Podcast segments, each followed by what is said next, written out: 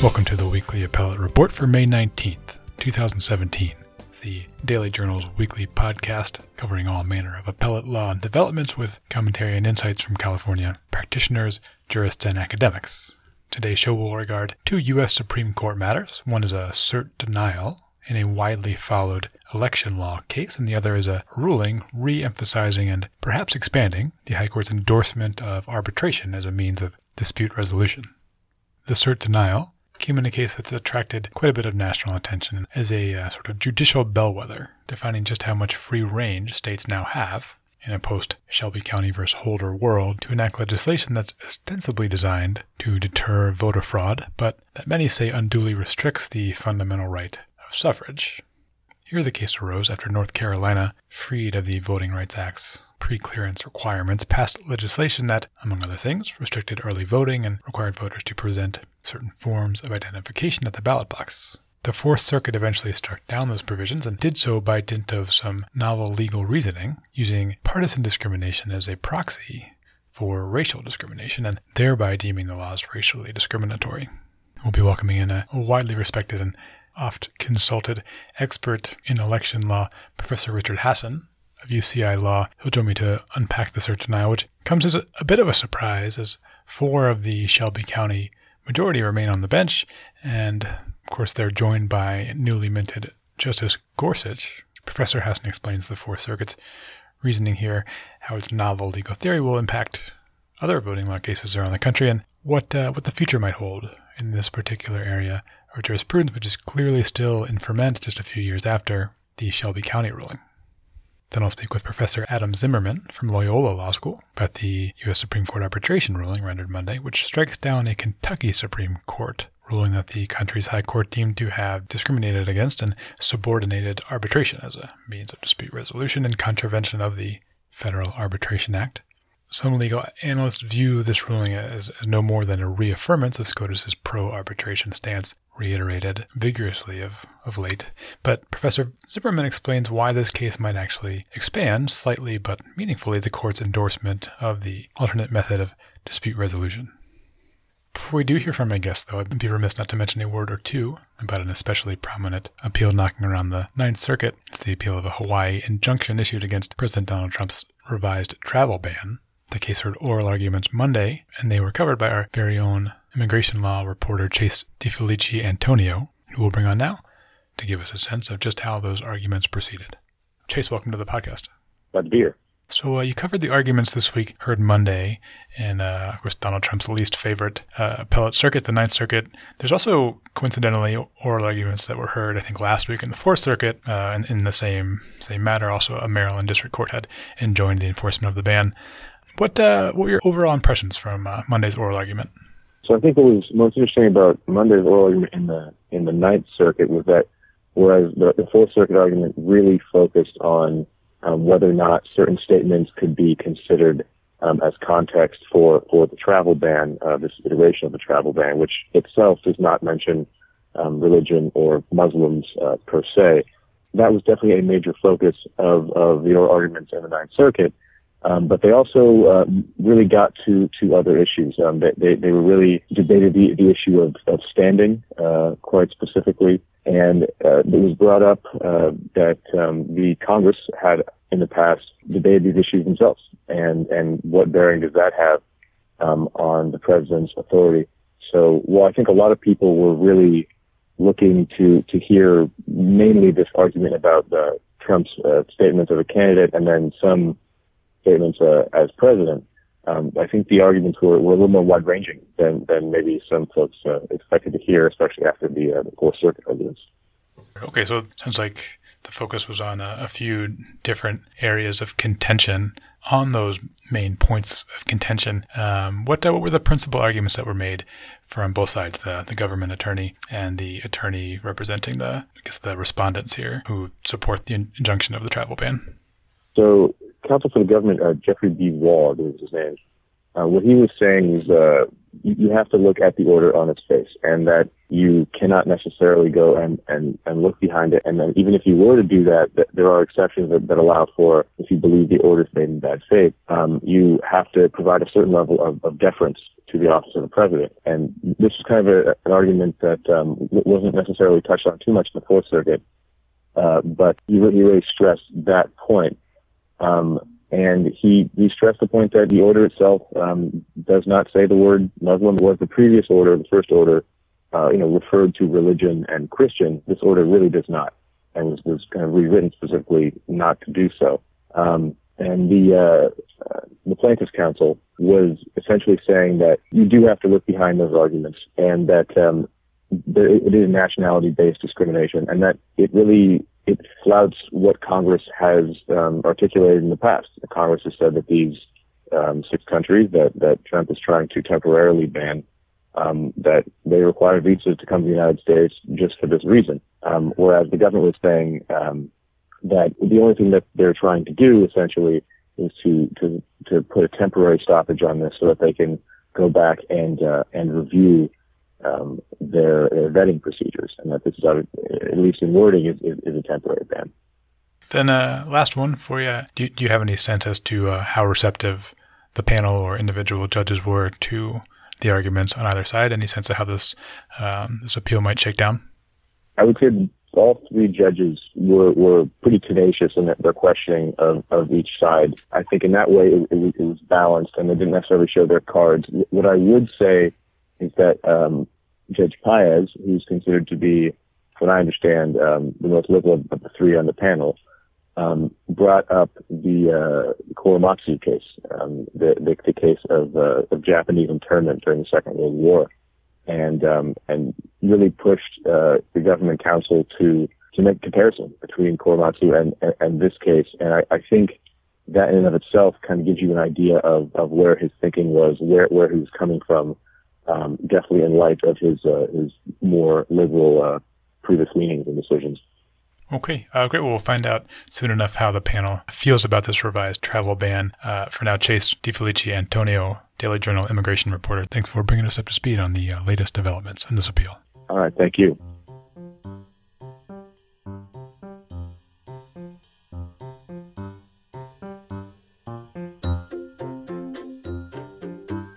Thanks again to Chase DiFeliciantonio.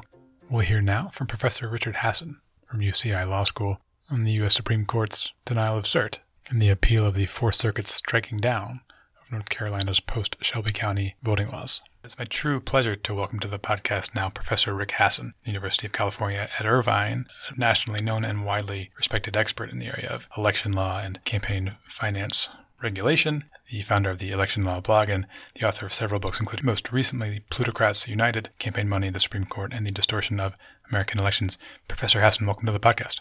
It's a pleasure to be with you. So, uh, we're chatting this morning about a case that earlier this week was denied cert by the U.S. Supreme Court. Uh, this is one that's garnered quite a bit of national attention. It revolves around some North Carolina state laws that put some some obstacles between its citizens and their ability to vote, including things like requiring a, a, a picture ID.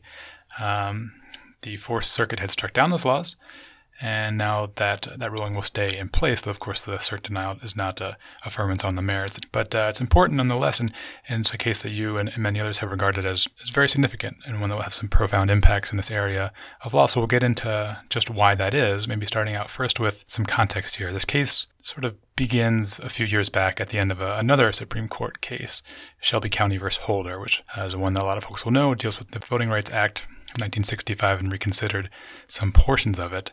Um, what exactly did the court decide in that case, the Shelby County case, and how does that sort of set the the preface for this case we're talking about today?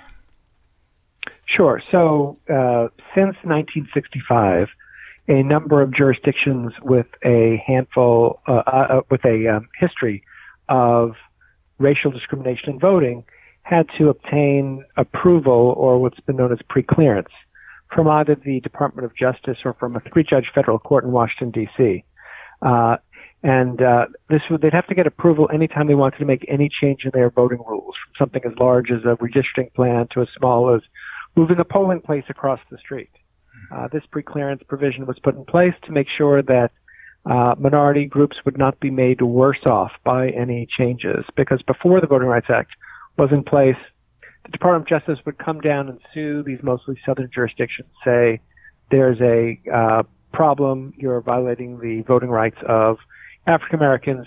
Uh, they'd win the suit, the law would change, DOJ would leave, and then the jurisdiction would go back to a bad practice that would be slightly different from the one that was found to be illegal. And so preclearance put the burden on these jurisdictions that had engaged in these kinds of practices and said, no, you've got to get permission before you make these changes. That was in 1965. Over the years, additional jurisdictions were added to the list of those that had to get preclearance, including four counties in California. Hmm.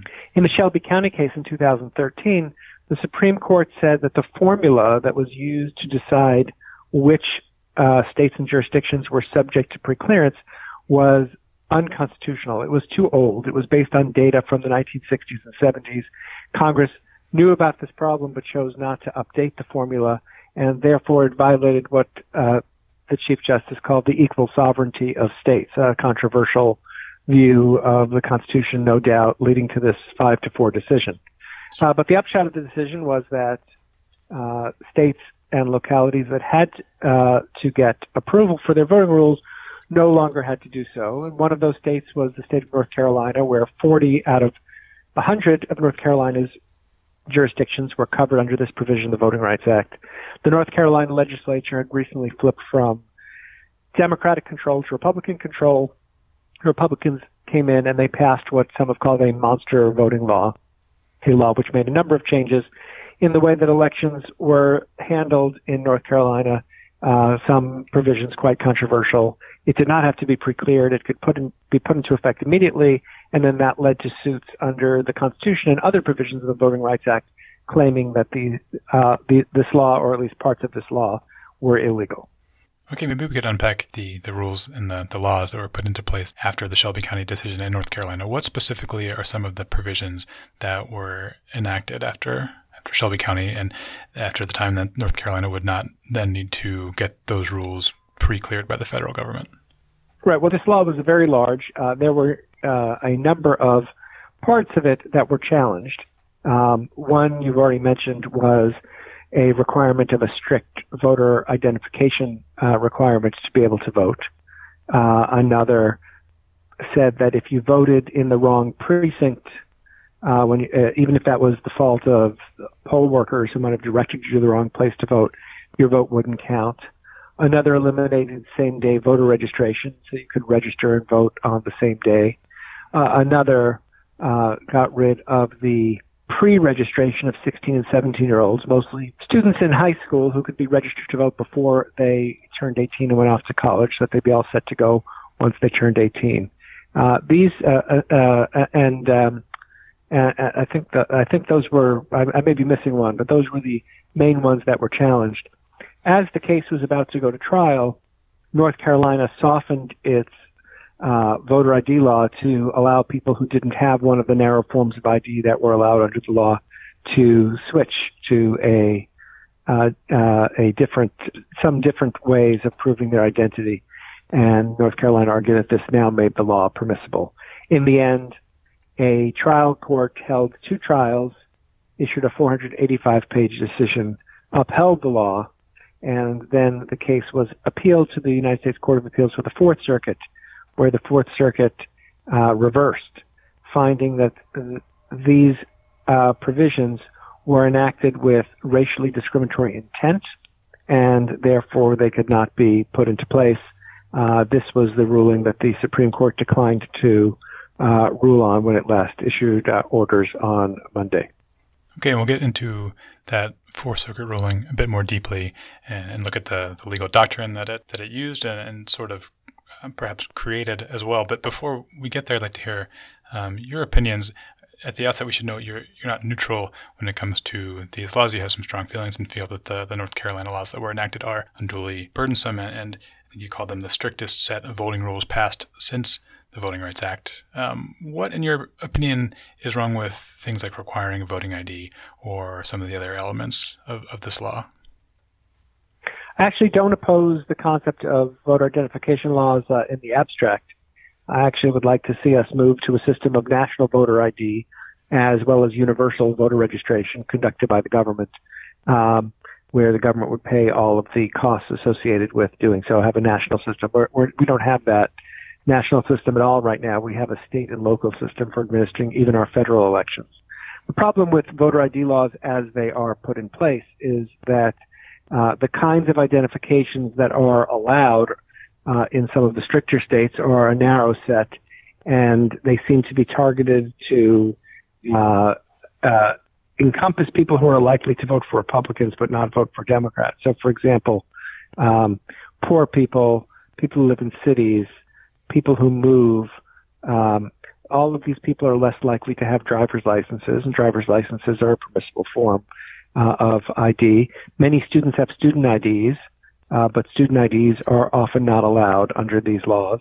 In fact, in Texas, where there's another uh, a, a challenge to Texas ID law, which has already been found to violate one part of the Voting Rights Act, you could not use a student identification to vote, but you could use a concealed weapons permit.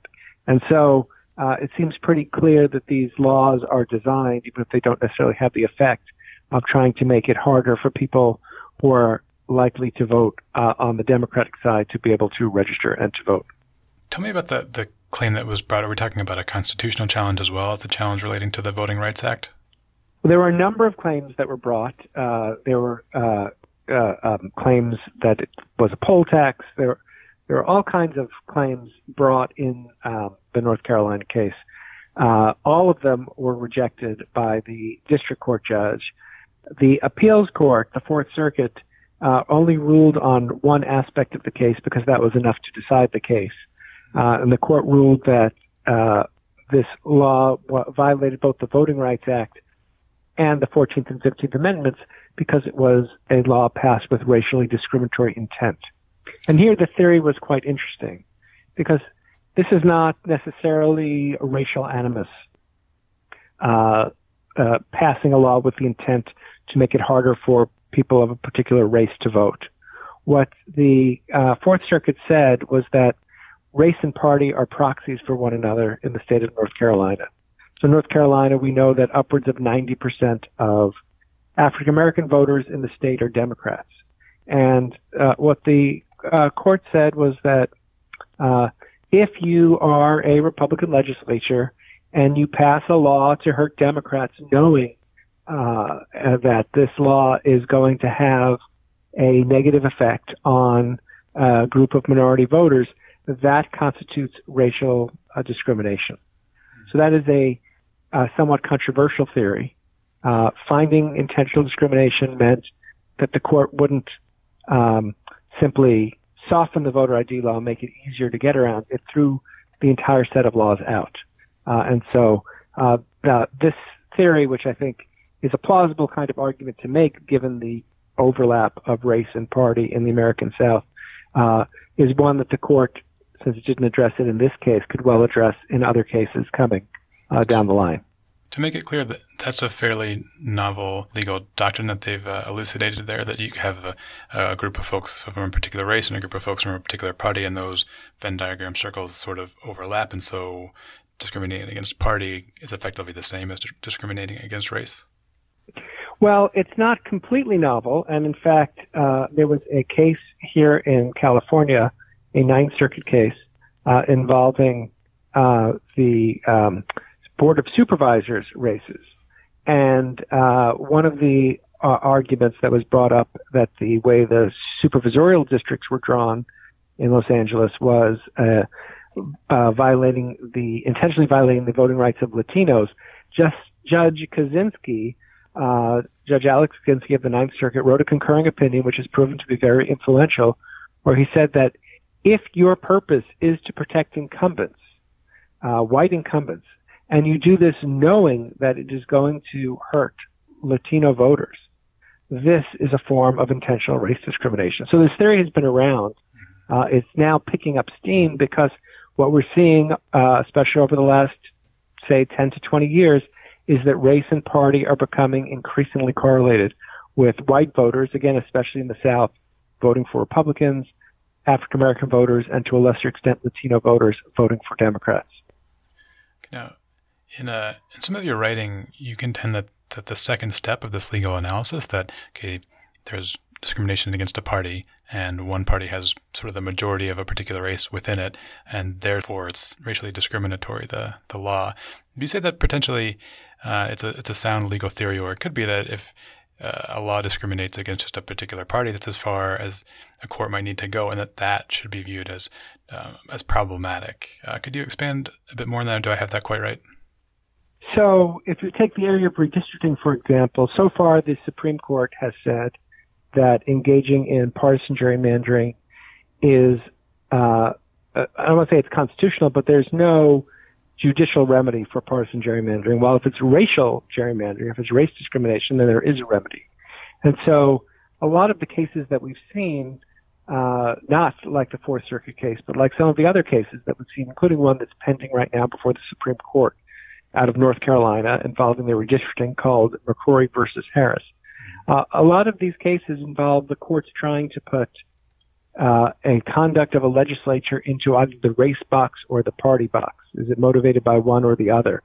And I think what the Fourth Circuit opinion recognizes is that this is an increasingly artificial way to think about things. When a Republican white legislature passes a set of rules that hurt Democrats who are overwhelmingly minority, uh, it's impossible to say whether that's motivated by race or party they're completely overlapping concepts, and so therefore it is it is a uh, you know uh, potentially both rather than either or situation. Okay, uh, maybe getting back into the details of this case. So after that Fourth Circuit ruling that strikes down the law, the state appeals, but there's some interesting timing and procedural elements here. Now we're getting uh, into the election cycle in North Carolina. This is uh, the ruling was in 2016, and after that election, a Democrat is elected to the governorship, the legislature remains Republican. So now those two different branches have different thoughts on whether the state should appeal that case, whether they want the laws to stand or fall. The Democratic governor seeks the, the case to be rescinded for the Supreme Court to not take a look at it. Um, I guess this is sort of an interesting fight. Is it clear who has the, the right to say whether the, the state is appealing or not, the legislature or the governor? Well, it was not clear, and in fact, I was the one that suggested in an uh, article in Slate that the new Democratic governor and new Democratic Attorney General should uh, try to do this, to try to withdraw the cert petition. They eventually did, kind of at the last minute.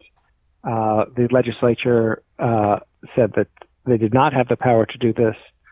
I read the North Carolina law, and it was very uncertain.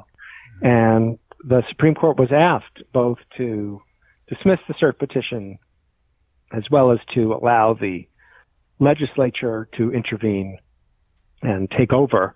And rather than get into this intra state dispute over who can speak for the state of North Carolina, the court didn't rule on those petitions and instead decided not to hear the case.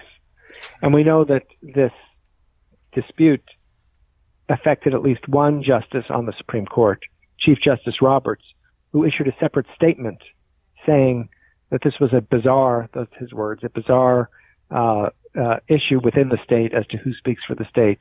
And given that uh, it was not appropriate for the court to take the case, and that should not be read as any decision on the merits. And of course, a decision on cert is not a decision on the merits. Okay, maybe setting aside that controversy as to who speaks for the state and, and who should be able to, to say whether or not the, the appeal um, maintains.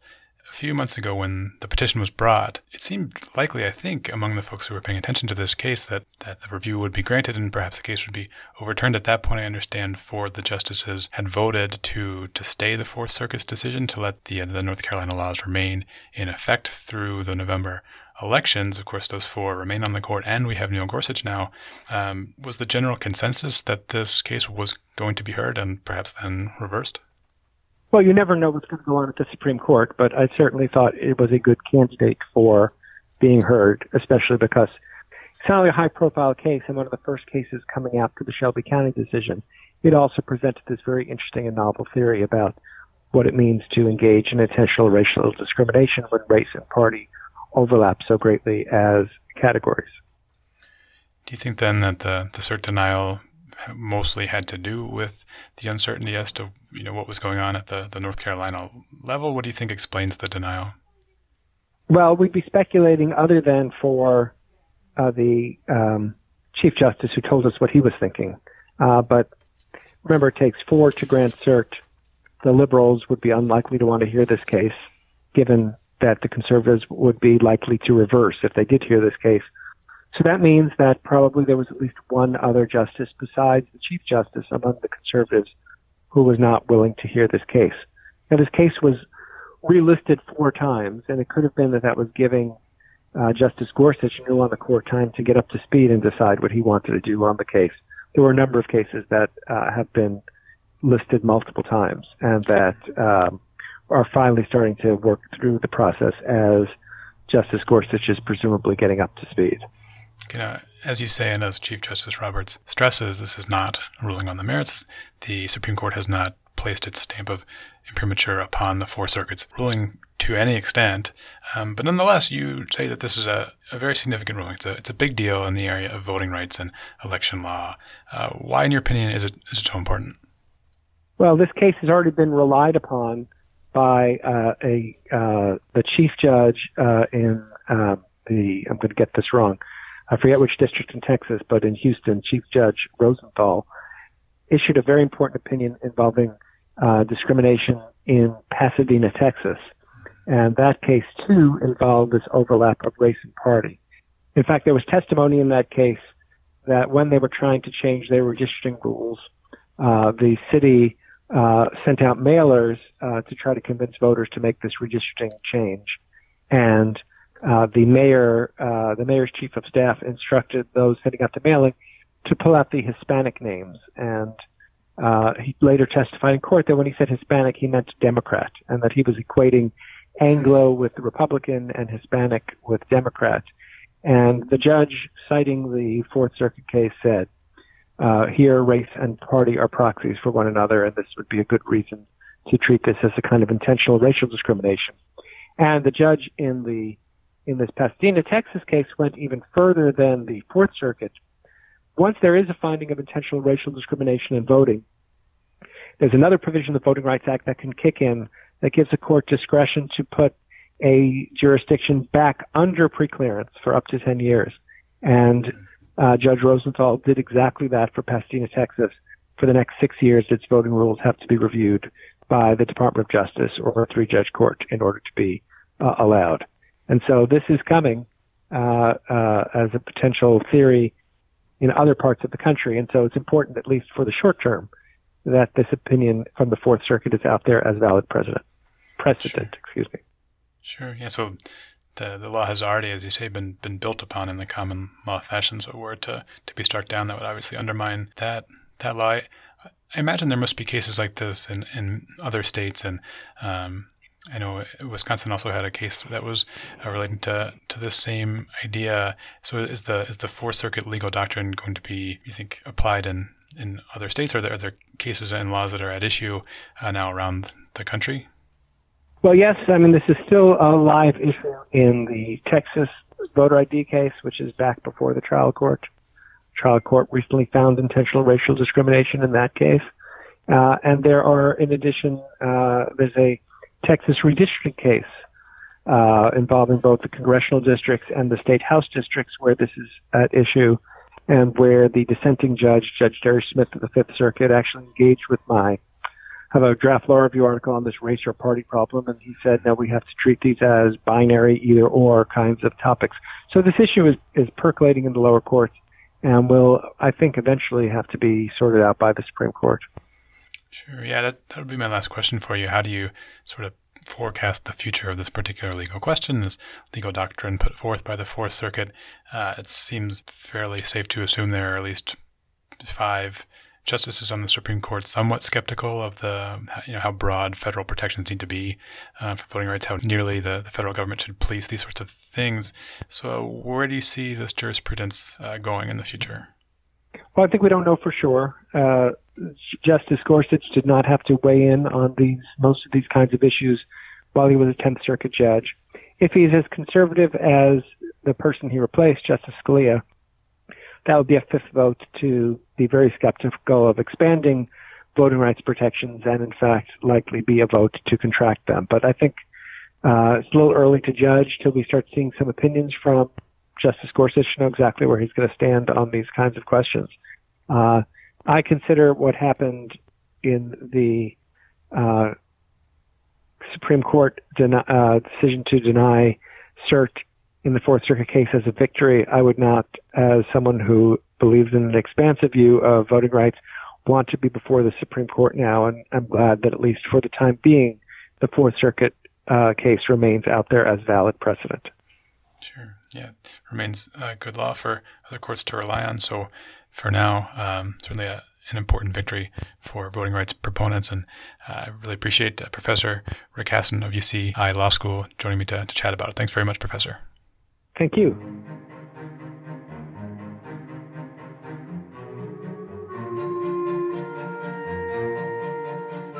Once again, that was Professor Richard of UCI Law School. Let's hear now from Professor Adam Zimmerman of Loyola Law School, speaking about Monday's U.S. Supreme Court ruling in an arbitration matter that reaffirmed and, and perhaps expanded the court's approbation of this method of alternate dispute resolution. Very happy to be joined now by Professor Adam Zimmerman, Professor of Law and Gerald Rosen Fellow at Loyola Law School, where he teaches, among other things, torts, administrative law, and complex litigation. Professor Zimmerman, welcome to the podcast. Hi, thanks for having me. Okay, so uh, we're talking about a case that was ruled upon Monday out of the U.S. Supreme Court, Kindred Nursing Center Limited Partnership versus Clark. It's that one that you wrote about in Loyola Law School's summary judgments blog. It's a it's a short opinion, in some ways, it's a fairly narrow question. We're talking about arbitration clauses in contracts uh, entered into by folks um, acting as agents for for other people under power of attorney agreements. Um, but as you write, there's also some some broader strands that we can pull out of this ruling, and uh, certainly nested within the, the larger context of arbitration jurisprudence, which has been a big deal at the, the court over the past few years. It's a very interesting one to, to take a look at. So let's go ahead and dive in here. Of course, we're talking about an arbitration clause and an agreement. So tell me who the parties are to that agreement and uh, what the what the nature of the agreements at issue.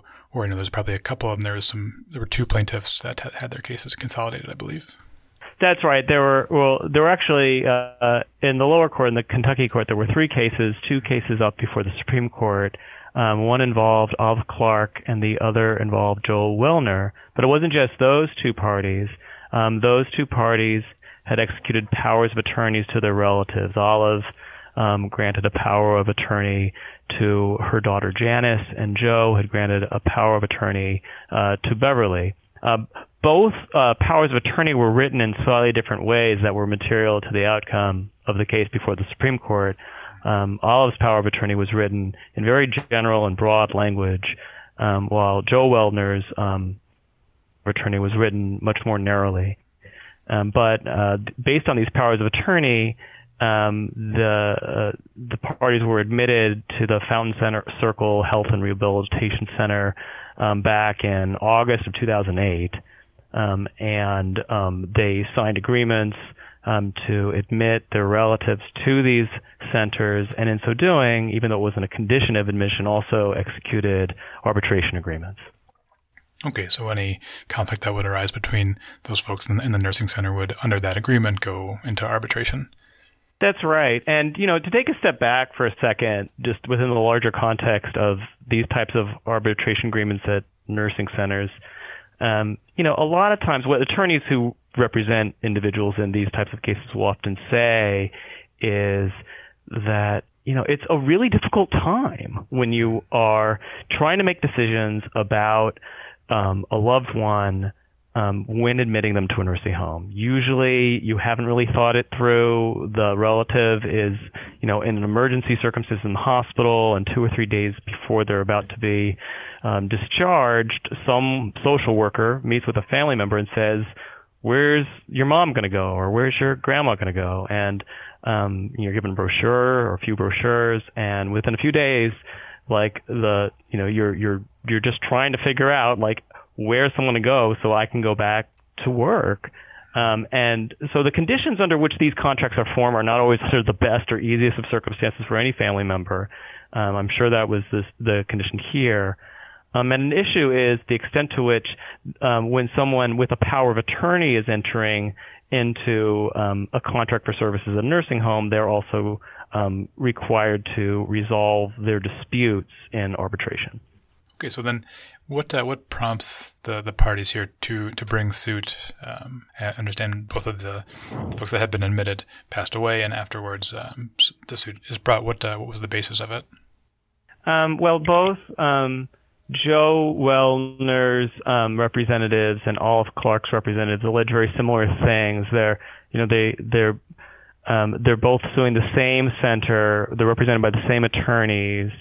Um, and among other things, they allege that at the center, their relatives, um, uh, uh, that Mr. Wellner and Ms. Clark suffered um, because of falls. They were dehydrated, malnourished, bed sores, infections, and improper care.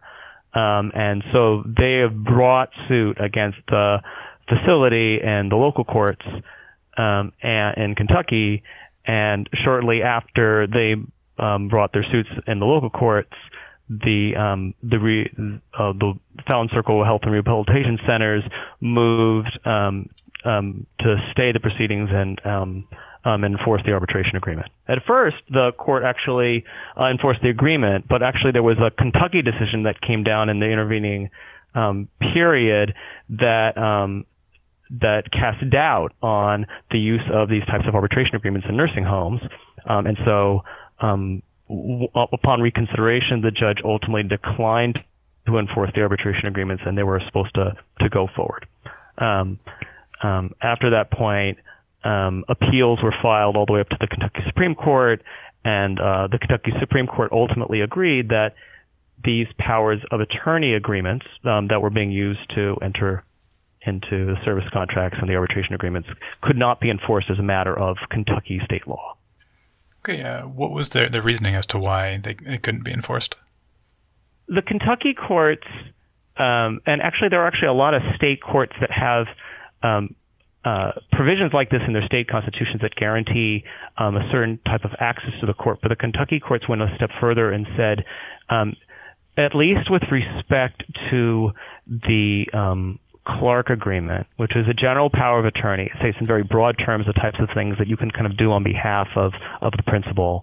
Um, that you needed a more express statement of intent to be bound by arbitration, some type of clear and convincing manifestation of intent in order to be bound by an arbitration agreement. And the reason why they said that is because of what they call the constitutionally revered ancient mode of trial by jury, that the right to have your cases decided by a jury was so sacred that it couldn't be waived um, uh, before the fact by some agent without some type of express statement that you were allowed to do so. Um, it was it was this it was actually this decision it was this aspect of the Kentucky decision that was really cha- was really taken on the most by the Supreme Court um, as to whether or not this type of rule that ex- required an express statement in, in, in, a power of attorney agreement that specifically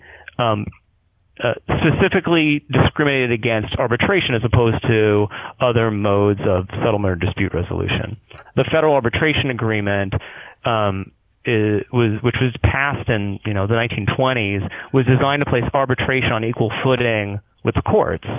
Um, and so what the defendants here said was that an, uh, a state rule that essentially placed arbitration on a different footing by requiring some additional express statement before you could be bound by arbitration was something that violated the FAA.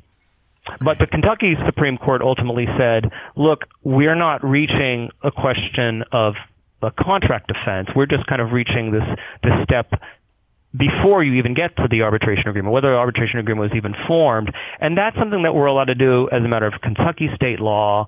And as a matter of Kentucky state law, when it comes to interpreting power of attorney agreements, we are going to require that there be some express manifestation of intent before you're going to be bound by one of those agreements.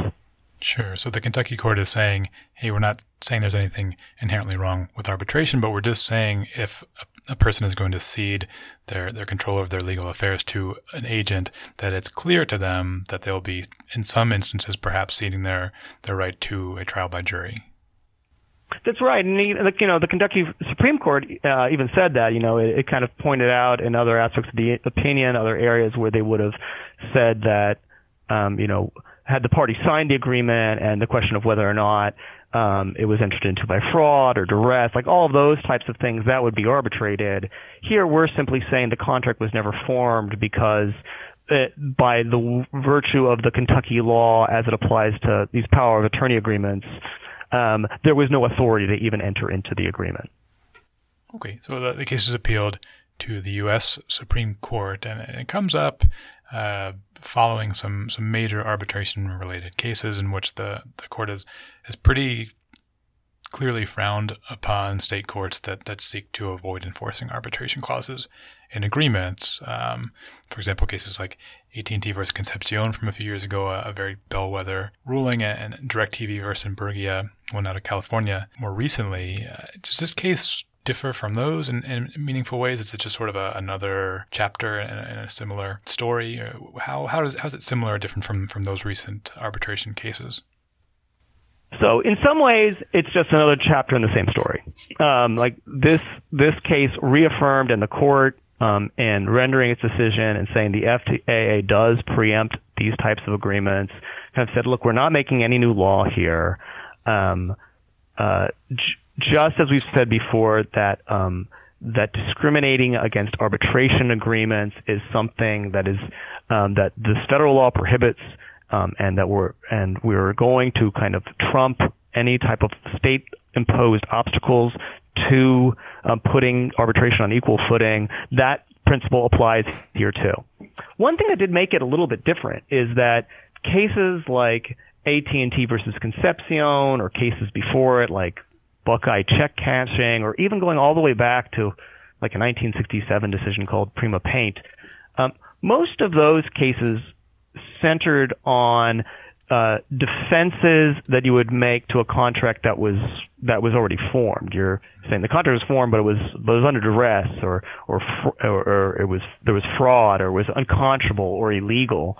Um, and this type of case was like a was a little bit different because in this case there was a question about whether or not the contract was formed at all. Like those types of contract defenses about contract formation, like go to the question of like, did you even sign the agreement? You know, did the person who signed the agreement even have authority to do that?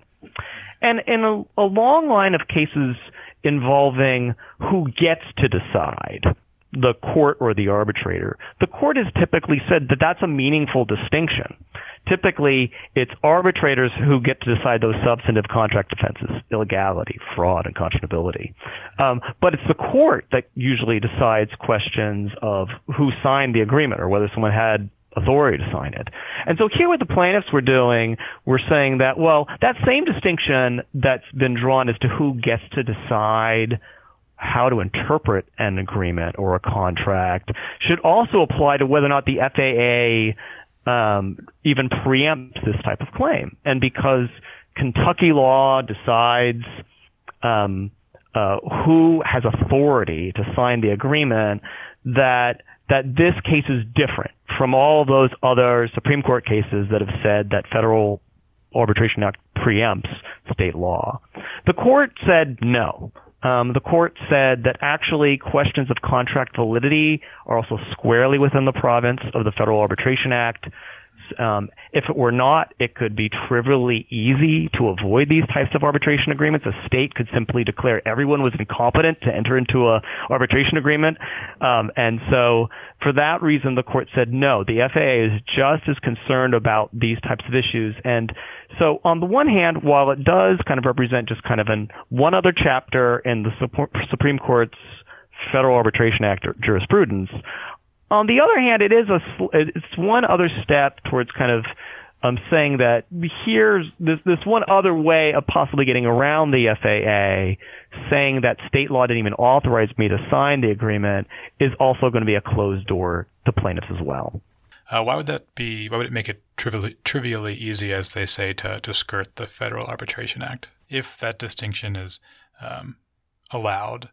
what the court meant when it said we're worried that if we were allowed this potential avenue of defense, a contract formation defense, to kind of open up the doors to states avoiding the FAA, avoiding arbitration, that, that states could come up with all of these different ways to incapacitate people from ever signing arbitration agreements. They could say, look, no one no one in the right mind would ever sign an arbitration agreement and so we were we we just hereby say no one has authority to enter into them if they were to do that, then that seems like that would run against at least one of the main policies of the FAA, which was to kind of place arbitration on equal footing with courts.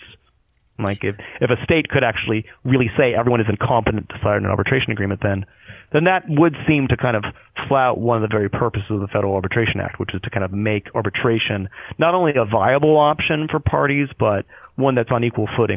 Maybe one other interesting thread to pull out here that we're talking about litigation uh, and trials by jury as opposed to arbitration. But um, there's some room in the middle. Like you could have a, obviously a, a, bench trial, or there could be mediation. I think there were some points made in, in the opinion or oral argument that um, the fact that the plaintiffs weren't claiming that you would have to make it clear in a power of attorney that a you might be susceptible to have a trial by uh, a bench trial as opposed to a trial by jury sort of undercut their their claim and made it seem like they were really singling out arbitration as something suboptimal and, and on a different footing with those other uh, non-jury type resolutions.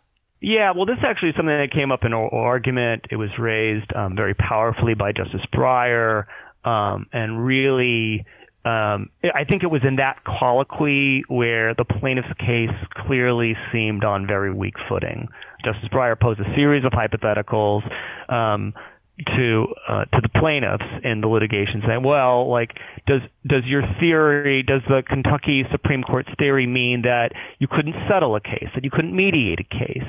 And and you saw the attorney in the oral argument really kind of struggling with that.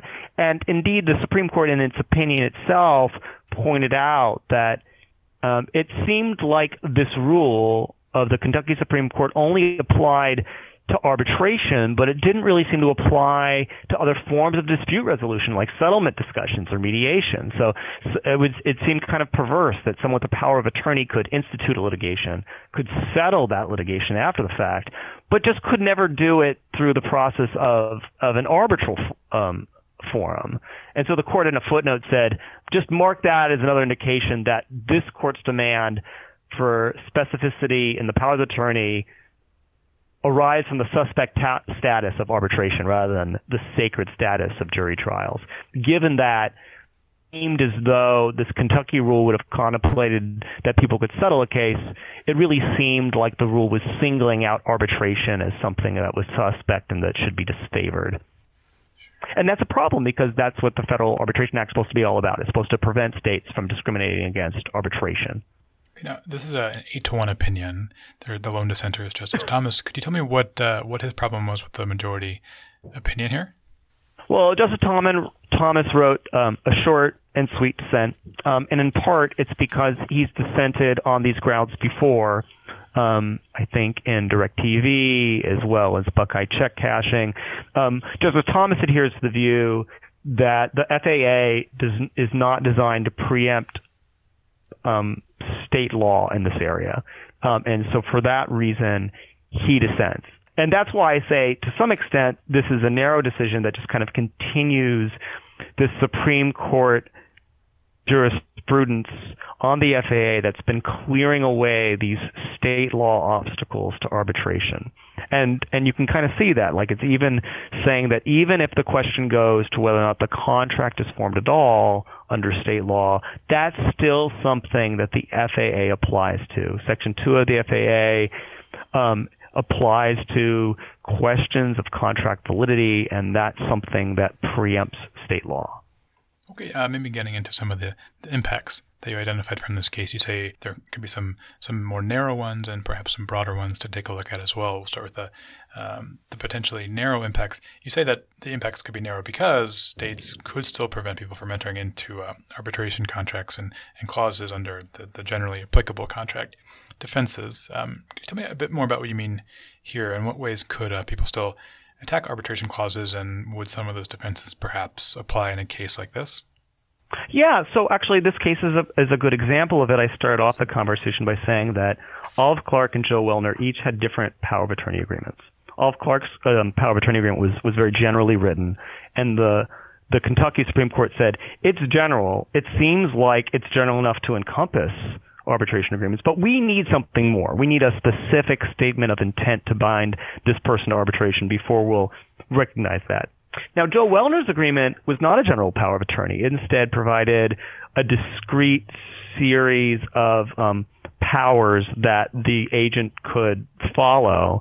And according to the court, it was unclear whether that agreement um, was broad enough to encompass arbitration, whether or not this kind of clear statement rule that the Kentucky Supreme Court was requiring of Olive Clark's agreement, that a general power of attorney should specifically state includes arbitration. It was unclear to the court whether or not that this, you know, that the Kentucky Supreme Court's unwillingness to allow Wellner's agreement to bind them to arbitration was because of that clear statement rule, or just because it was a very narrowly worded power of attorney agreement that under general contract principles just didn't extend to dispute resolution. Now, under those circumstances, if it's just a general kind of defense. It's not something that's specifically targeted towards arbitration, but you're just kind of saying, look, the power of attorney only entitled me to dispose of property, but nothing more. Um, well, then the court says, well, then as a matter of state law, that's something that you know wouldn't say would necessarily reach, and that that might be a reason why this person might have lacked authority to enter into this agreement. Um, so when it comes to um, general um, contract defenses that are not specifically targeting arbitration, the court um, says, look, you know, we're not touching those types of issues at all. Um, the FAA is concerned about those types of agreement that target arbitration for disfavored treatment. Yeah, maybe talking about sort of broader takeaways, viewing this case in a, in a, broader context. We've really touched on a couple of them. The fact that now this continues the trend and sort of continues to cement the court's regard for, for arbitration agreements and, and reiterates their fairly full throated support of them. It's sort of interesting that, uh, you know, this case, of course, relies a lot on some of the other previous cases, including Concepcion, which I believe were 5 4, pretty close ones and somewhat controversial ones. But of course, that's, that's the way precedent works now. They uh, are, are good, settled law, and, and, the regard for arbitration of this court continues to build. I suppose is that sort of the one of the main takeaways, and perhaps is the other the idea that you've talked about that the court has clarified that in issues of formation, the FAA also applies? Well, I, so I think that is one big takeaway. I mean, this is uh, an opinion authored by Justice Kagan, um, who in the past has very um, sharply dissented, um, along with other members of the court, from um, the kind of the path that the Supreme Court's arbitration jurisprudence has taken. And here you see like a seven to one opinion with Thomas dissenting on the same grounds he's always dissented on. Um, um, where the the court all seems to kind of be in lockstep in saying in saying, look, this this type of arbitration jurisprudence, this is the law now, and we're going to follow it. Notably, Kagan also cites um, Concepcion throughout the opinion, um, which itself was you know, a, a, sharply divided decision, as you know, it was five four decision, um, and and throughout this decision, she just cites Concepcion throughout.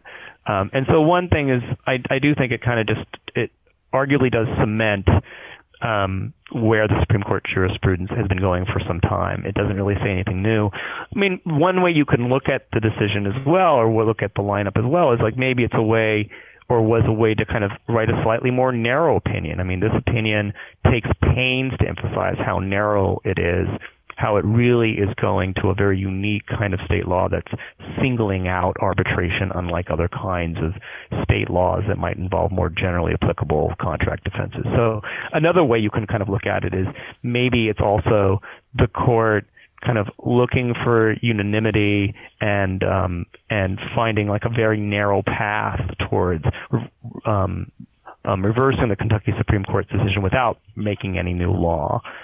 Um, I think you know another uh, another question, although I think the answer is no, is what this might mean for uh, a large number of federal agencies that have gone about um, regulating and barring mandatory arbitration in the respective areas of law. So, you know, notably, uh, Medicare has barred arbitration agreements um, in nursing home contracts.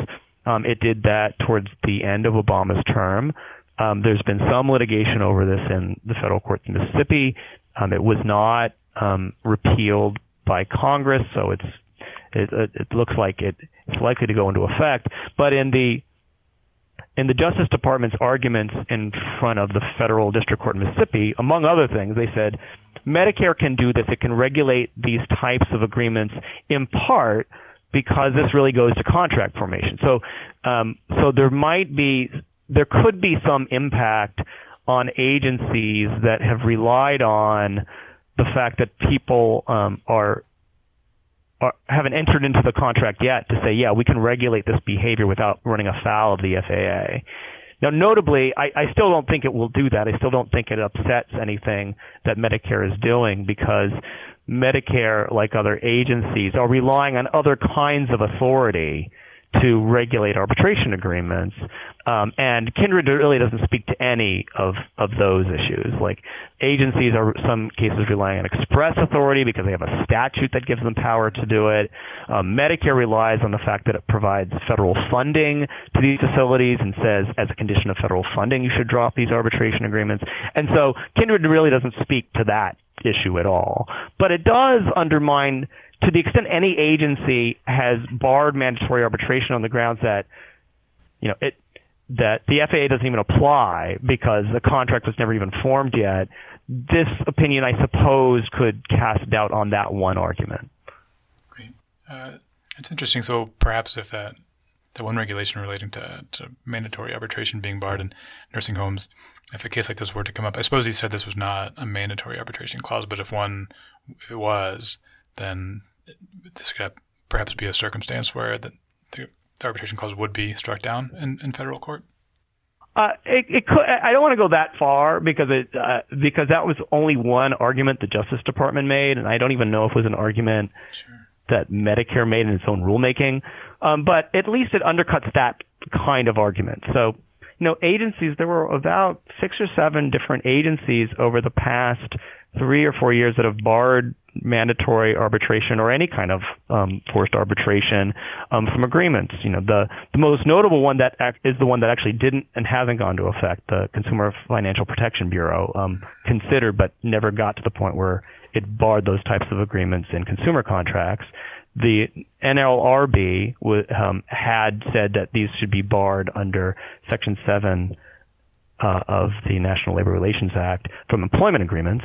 Um, the Department of Education has said as a matter of its own rulemaking and policymaking that they should not be included in student loan agreements. And Medicare was another one that said, look, we're, we're not going to allow these or require the, um, allow these types of agreements to exist in nursing home contracts for some of the reasons I was mentioning at the beginning of the podcast, which is, you know, these are, these are really vexed and difficult decisions that people are making under really trying circumstances. And they, um, and Medicare was worried that this created poor incentives to kind of hold um, nursing homes accountable.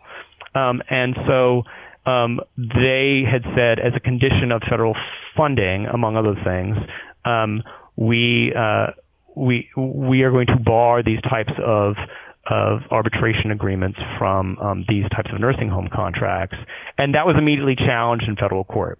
Now, there is a separate question over whether or not absent having some more express authority from Congress, Medicare can do this, you know, and I think that's really the main challenge. But I believe one of the arguments that the Justice Department had made was also that this doesn't really create a conflict with the Federal Arbitration Agreement because our act because um, the contract hasn't even really been formed yet. Um, and if that if that you know if you're going to credit that argument or if anyone was incre- inclined to credit that argument at all, I don't think you can now with this decision, with the Supreme Court very firmly saying that um, that under under Section Two of the FAA, an arbitration agreement must ordinarily be treated as valid, irrevocable, and enforceable, and that that language has has meaning. Okay, well, yeah, certainly sounds like some some tension there uh, exists, and I doubt this is the last time that the court will will hear a case relating to arbitration and get to decide just how and and when uh, it applies. But uh, for now, we'll leave it there. Professor Adam Zimmerman from Loyola Law School, thanks very much for being on the podcast to chat about it. I appreciate it. Thanks so much for having me. It's been a total pleasure.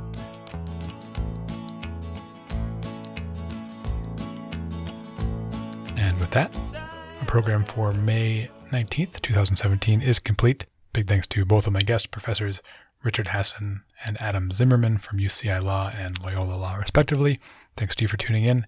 It's much appreciated. Don't forget that one CLE credit can be yours for listening to the show. Just find a short true false test on the dailyjournal.com page where this program appears. I'm Brian Cardile. I look forward to speaking to you next Friday. Have a great week.